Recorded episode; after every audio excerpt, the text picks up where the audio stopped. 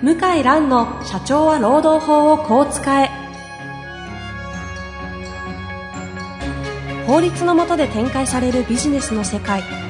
ポッドキャスト社長は労働法をこう使えは、弁護士の向井蘭が経営者の立場に立って経営者が知っておくべき労働法の基礎だけでなく、ビジネスに関する法律の問題を分かりやすく解説します。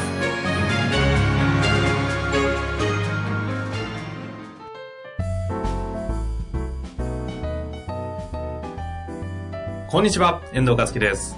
向井蘭の社長は労働法をこう使え。向井先生、本日もよろしくお願いいたします。はい、よろしくお願いします。さあ、今日も質問来ておりますので、はい、早速いきたいと思います。はい、えー、あ、今日も社労士の先生ですね。はい。今度は男性さんじゅう代の、えー、社労士、そして経営者ということですので、社労士法人をされているのかな。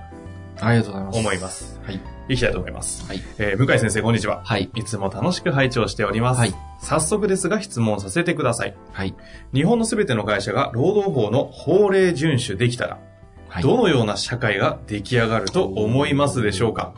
向井先生の切り口からどのようにお考えになるのか知りたいです。え、追伸でですね、数年前仙台の社会保険労務士会でご講演いただいたときにお名刺交換させていただいたものです。はい。毎週とても勉強させていただいております。はい。向井先生は現場からの体験を通じたお話は理論だけのものと違い、とても参考になります。はい。というメッセージもいただいております。はい。嬉しいですね。ありがとうございます。はい。はい。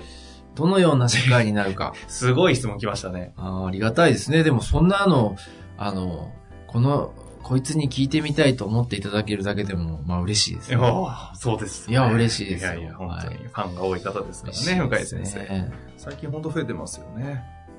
最近ちょっと、伸びてるんですよね。自覚ある。うちの、うちの番組、ちょっと伸びてるんですよ。あ、そう、実際ね、数値的に、あの、明確にダウンロード上がってますしね。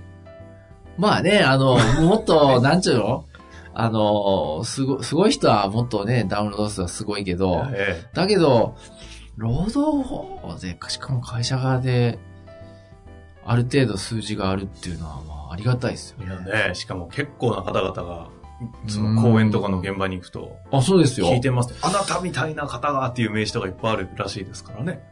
そう、一、一会場一人、社労士の先生は多いから、ええ、あの、もともと声かけていただくんですけど、普通の、こう、例えば業界団体とかって話しても、一人、ひゃくにんいたら一人いるかな、うん。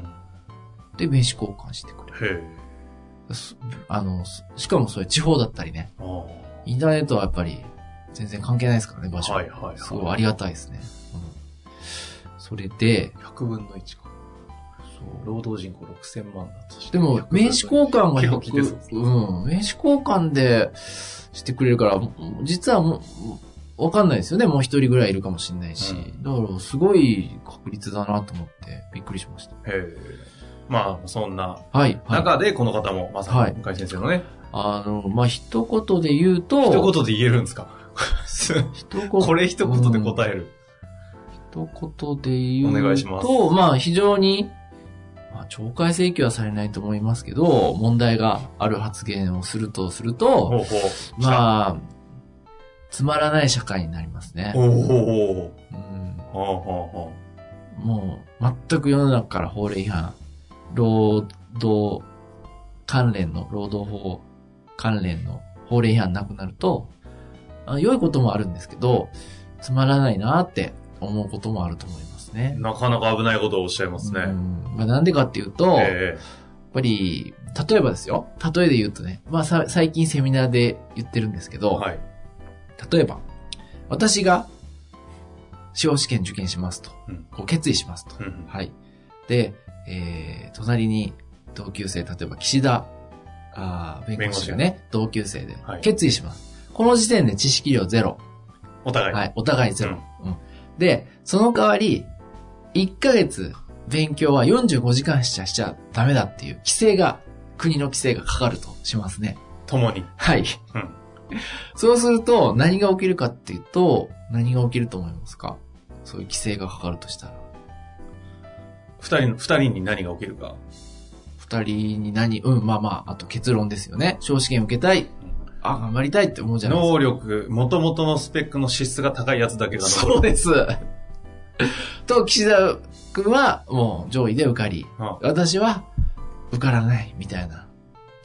まあ、元々のその能力で決まる。はいはいはいはい。と思いますね。ああ、あります、ね。だ、だ何が言いたいかというと、はい、大企業が勝ちますよね。はあ。どんどんどんどんその弱肉強食で大企業がどんどんどんどん中小企業を飲み込んでいきますよね。うんうん、だって体力も違うし、うん、人脈もお金も全然違いますよね。情報量も全然違うじゃないですか。そうですね。うん、交渉力も全然違うから、求人も、まあな、まあ、中小企業で勝てるとしたら本当に限られますよね。意思決定の参入度できないニッチぐらいですか。あ、そうそう、本当に本当に限られた分野の限られた商品だけとかしか生き残れなくなるんで、安倍政権が今やってるのはその労働時間すごく厳しく制限する法律ができましたよね。僕は前もポッドキャストで言ったと思いますけども、結果としてね、中小企業は淘汰されると。うんうん、さっき言ったみたいに同じ時間で東京大学の試験受かりなさいと言われたら、それは能力高い方受かりますよね。そうですね。うん。能力ない、うん、人はやっぱり倍 いってんご 倍、うんうん、勉強するなりいろんな手段使ってあの頑張らないと同じ結果出せないじゃないですか。あ、出せないですよね。まあなんかあの。どこですかね、なんかポッドキャスト界隈でなんか聞いたことある言葉が一人ブラック企業っていうのがなんか流行ってるって聞いたんですけど。ああ、そうそう。だもう本当に一人ブラックじゃないと勝てないですよね。うん、もうなんか社員全員自営業だみたいなね、うん、もう超絶ブラック企業みたいにしないと勝てないんじゃないですか。だからそうするとベンチャー企業なんかも。勝てないですよ。だってベンチャー企業って大体最初ブラックだから。いや、ブラックですよ。うん。普通に寝袋寝ますから。ベンチャーって言うとなんかかっこいいイメージありますけど、もう人権侵害みたいなね、そういう働き方。ゲリラ戦争ですからね。知ってます。めちゃくちゃですよ。よね。本当にひどいですよ。そうするとベンチャー企業ももう育たないですよね。あの法令違反絶対。うん、このお手紙の通り。いい。そうなると、もう、まあ大企業が勝つ。あとは、あの、労働法使うの、労働法適用を避けますよね。中小企業なんかは。もうほんと絶対に、例えばね、あの、法律違反したら刑務所に行きますみたいな、すごい厳しい内容だとするじゃないですか。はいはいはい、そしたら、もう諦めて人雇うのは、うん、フリーの人で。あ、そうですね。業務委託とかで組んで終わりですよね。うん、うん。業務委託できない仕事って、世の中に、あるはあるんだろうけど、やろうと思えばできなくないですよ。うん、できなくないです、うんうん。で、実際に今進んでるのは、例えば、料亭あるじゃないですか。料亭も労働問題起きるの。今は。料亭料亭。あ、料亭、料亭。はい。高級料理屋さん。ええ、労働問題起きんのよ。有名な店であればあるほど起きんの、最近は。ほう。うん。あの、私どもの事務所に来る案件は、まあ飲食店の案件も多いんですけど、家族系の店で起きないのよ。全然起きない。あの、あ、この店知ってるみたいなね。あ、食べログでこんなに書き込みあるみたいな、お客様がすごく多いんです、実は。へー。実はね。っていうところが。うん。で、何が起きてるんですか？まあ、要は、働いてる人からしたら、こんなに儲かって、こんなにお客さんがね、行列が並んでて、どうして人に投資したりしてくんないんだって、まあそういう不満があると思うんですよね。うん、でお金もあるだろうし、みたいな、あると思うんですけど、労働問題も起きやすくって、で、何やってるかっていうと、今まで、まあ日本人の特徴ですけど、全部自前で作るんですよね。高級料理屋さんであればあるほど。はいはいはい。全部の仕込みから何でも。でもそれだともう労働時間守れないから、うん、今外注化が進んでるんですよ。うーん、高級料理屋さんでも。例えばなんだろうな。料理で言ったら何ですか？その、まあ、いろんな、こう、メインじゃないものいっぱいあるじゃないですか。なんかフレンチのデザートは、あ、そうそうそうそう。どっかのパティシエから買ってくるみたいな。そうそう、そんな感じ。昔からの、例えばお寿司、お寿司屋さんだったら卵焼き屋、卵焼き屋さんが。つくじ、つくじから買ってくるみたいな、ね。ありますよね。ありますよね。ありますね。有、有名でもう卵焼きばっかり作ってる。そういう風になってるんですよ、今。うん、そうしないと守れないから。ああ、じゃあコンセプト決めて、アッセンブリできるところが数みたいな。そう。あっていう風になるんで、もう人雇うのやめて、外注化、もしくは自営化、一個一個してやっていくことになりますよね。で、できるじゃないですか。例えば、うちの事務所だってできなくはないですよね。やろうと思えば。弁護士の先生たちは限りなく従業員というよりも、こう、全員がフリーランス。フリーランス、そうですね。結構初めからありますね。初めからありますし、事務局だってやろうと思えばできるわけですよ。うんうん、例えば、秘書代行とか、コールセンターとか、はいはい、プロが電話対応して、うん、全部メモして、で、こちらに転送するなんてできるじゃないですか。確かにね。できます。で、スケジュール表とか、例えば Google で共有とか、あのー、すれば、スケジュール調整もやってくれるから。オンラインでね、今できるような優秀な方がいますから、ね。そう。オンラインでできるじゃないですか。サービスも増えてますし。うん。だそうなりますよね。人雇わなくなる。あの方々たまにマジで優秀ですよ。そりゃそうでしょ。化け物みたいなスペック、ゴロゴロいますからね。そうでしょ。雇ったら普通に、うん、いや、これ、一線いくんじゃないのみたいな方々がね、普通に主婦でちょっと受けますよ、みたいな感じで振ったら、まあ、できるできる。そう。で、今、安倍政権が、個人事業主の報酬、最低報酬とか、あと税金とか社会保険を整備しようってやってるんですよ。で、あと、確定拠出年金もすごく力入れてますよね。うんうん、これって、フリーランスからしたらすごく助かるわけですよね。僕の、今の印象では、例えばもっと稼ぎたい若手、残業をもっとしたい、もっと稼ぎたい、もっと仕事頑張りたい。そういう人もいるじゃないですか。で、あとは中小企業によっては、もうその、あ、雇用ではもう無理だと。うん、これどんどんこう、外注化しないとやっていけないってなるじゃないですか。労働時間制限。ええ、そうですね。そうするとやっぱ働かないでフリーで仕事を受ける人、これ増えますよね。増えますね。で、国としてはね、そっちに誘導してると思います。で、自分で会社作ったりとか、で、どんどん人をどんどん動かしたい。雇用から離したい。日本型雇用を壊したいんだと思います。うん。それは単純に、従業員として働く、その雇用での流動性を高めるってだけではなくて、もっとダイナミックに。ダイナミックに。ど、どうしてかというと、アメリカは、解雇規制がまあ緩やかじゃないですか。だから、雇われるのとフリーで働くのって、あと保険だけらしいんですよ。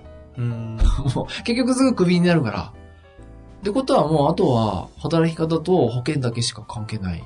はあはあ。ですよ。お金はね、お互い合意して決めるから。だから今、アメリカの労働人口のね、よんわりがフリーなのかな。へえ。個人事業主。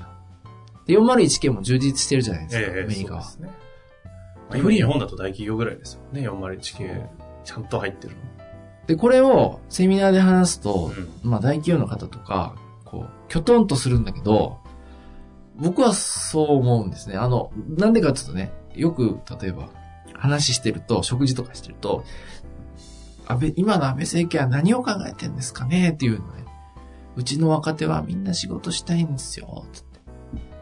だけど、私たち法律守らないといけないから、仕事させられないんですよ、みたいな。ああ、ほうほう、ありそう。で、向井さんどう思いますかって聞かれる。なんで答えるんですか？いや、それはですね、って言って、僕の個人的な意見ですよって。もう、フリーで働いてほしいんだと思いますよと。うん、本当に超絶できる人は。そうすると、シーンってなんです。なんでだかわかります？なんでか。だって、だって言うこと聞かなくなるもん。やめたら。言うこと聞かなくなるじゃないですか。はいはいはい。で、大金稼げるようになるじゃないですか。そうですね。嫌じゃないですか。だって今までずーっと我慢して、その今役員になってる方とかね、ずーっと会社員で我慢して、いや、若い時安い給料で我慢して残業もつかないでやってきたのに、はいはい、僕が言ってることを実現すると、いきなりひゃくまんとかボーンと入ってきちゃうわけですよ。フリーランスになるとね、一瞬で数字は 出,、ま、出ちゃいますからね。部長すいませんと。俺もっと稼ぎたいんで、あの、ガンガンやりますんで、フリーにならしてくださいと。は？みたいになっちゃうんですか。はいはいはい。でもね、すごく人間関係も良好で仕事ができると、もう頼みますわね。すると単価が、ドーンと上がる。っていうことも聞いてくれなくなる。これって、私が中小企業とか、まあ、その、なんだろう、大企業とか管理職だったら、すごく嫌ですね。はあ、羨ましいから。そっちね。なんかな、なかなか人間味ある回ですね、今日は。だいや、そうとしか考えられないって気するんですけど。そういう、ここまで話した上で、うん、ただ法令遵守をすると、そういう世界になっちゃうが、今の流れからするとそうはならずに、うん、どんどんフリーランスとかが増え。うん、法令遵守をすると、フリー化が進む。法令遵守すると、うん、あ、そうですね。フリー化が進む。あとは中小企業が淘汰されるっていう流れになりますということですね。で、今ほら、すごく敏感じゃないですか。労働法違反はしない。絶対ダメみたいな。セクハラは犯罪ですかみたいな。うん。なんかそんな空気じゃないですか。うん、だからもうまさしくご質問の先生の通りに社会が進んでいて、先生もおそらくそれを気になる不安な。なるほど。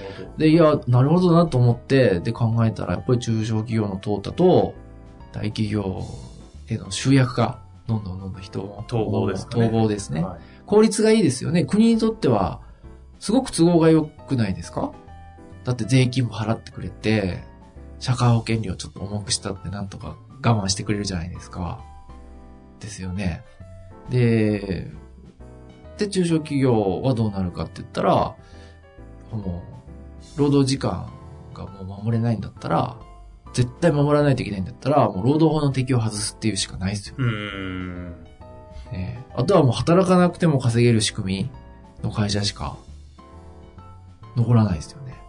働かなくても、うん、そう稼げる会社の仕組み。もういえあ不労不労収入的な話です。えだって不労収入の会社ばっかですよ世の中。っていうことですね。うん。で例えばね、Google なんかは会社にねバスケットバスケット場とか、うん、食堂とか、はい、なんか遊ぶ場所いっぱいあるんですよ。で、見てると、なんか遊んでばっかみたいな感じじゃないですか。はあ、で、に割でしたっけ？本業以外の研究なんかしなきゃいけない。にじゅっパーセント か じゅっパーセント かありますね。でも、それはそうですよね。だってあれ、黙ったってお金が入ってくるから、勝手に検索システムが回って、うん、あの、世界中の無数のその広告主がクレジットカード登録して、スーパー自動販売機システムが出来上がってますもんね。そうそうそう。だからあれ関係ないですよね、労働時間と。うん、全然比例してないから。だからそういう会社はもう、労働時間なんかね、全然関係ないんですけど、うん。じゃないですか。ニッチで、あとは生きるかですよね。あ, あれ、未来工業って知ってます？あ、もう長くなっちゃったか。未来工業の話、次回します。未来工業、まあ、なんかそういう時代を捉えたときに、はい、じゃあ、多分皆さん思うと思うんですけど、はい、じゃあどういう人材がね、こう、勝ち残っていけるっていう観点もそうですし、ですね、どういう形態で、じゃあ改めて働いた方がいいのかね、はい、とか、はい、いろいろ皆さん思うと思うんですけど、そうですね。このあたりは、次回にしましょうか。次回にします？はい。お、お話いただけるんですね。はい。じゃあ今日のこれからの社会の流れを見据えた上での話がありましたので、はい、そこの、その上で、どういう人材がね、今後っていう話を次回。はい。はい楽しみですね。というわけで今日は一旦この辺りで終わりたいと思います、はい、本日もありがとうございました。ありがとうございまし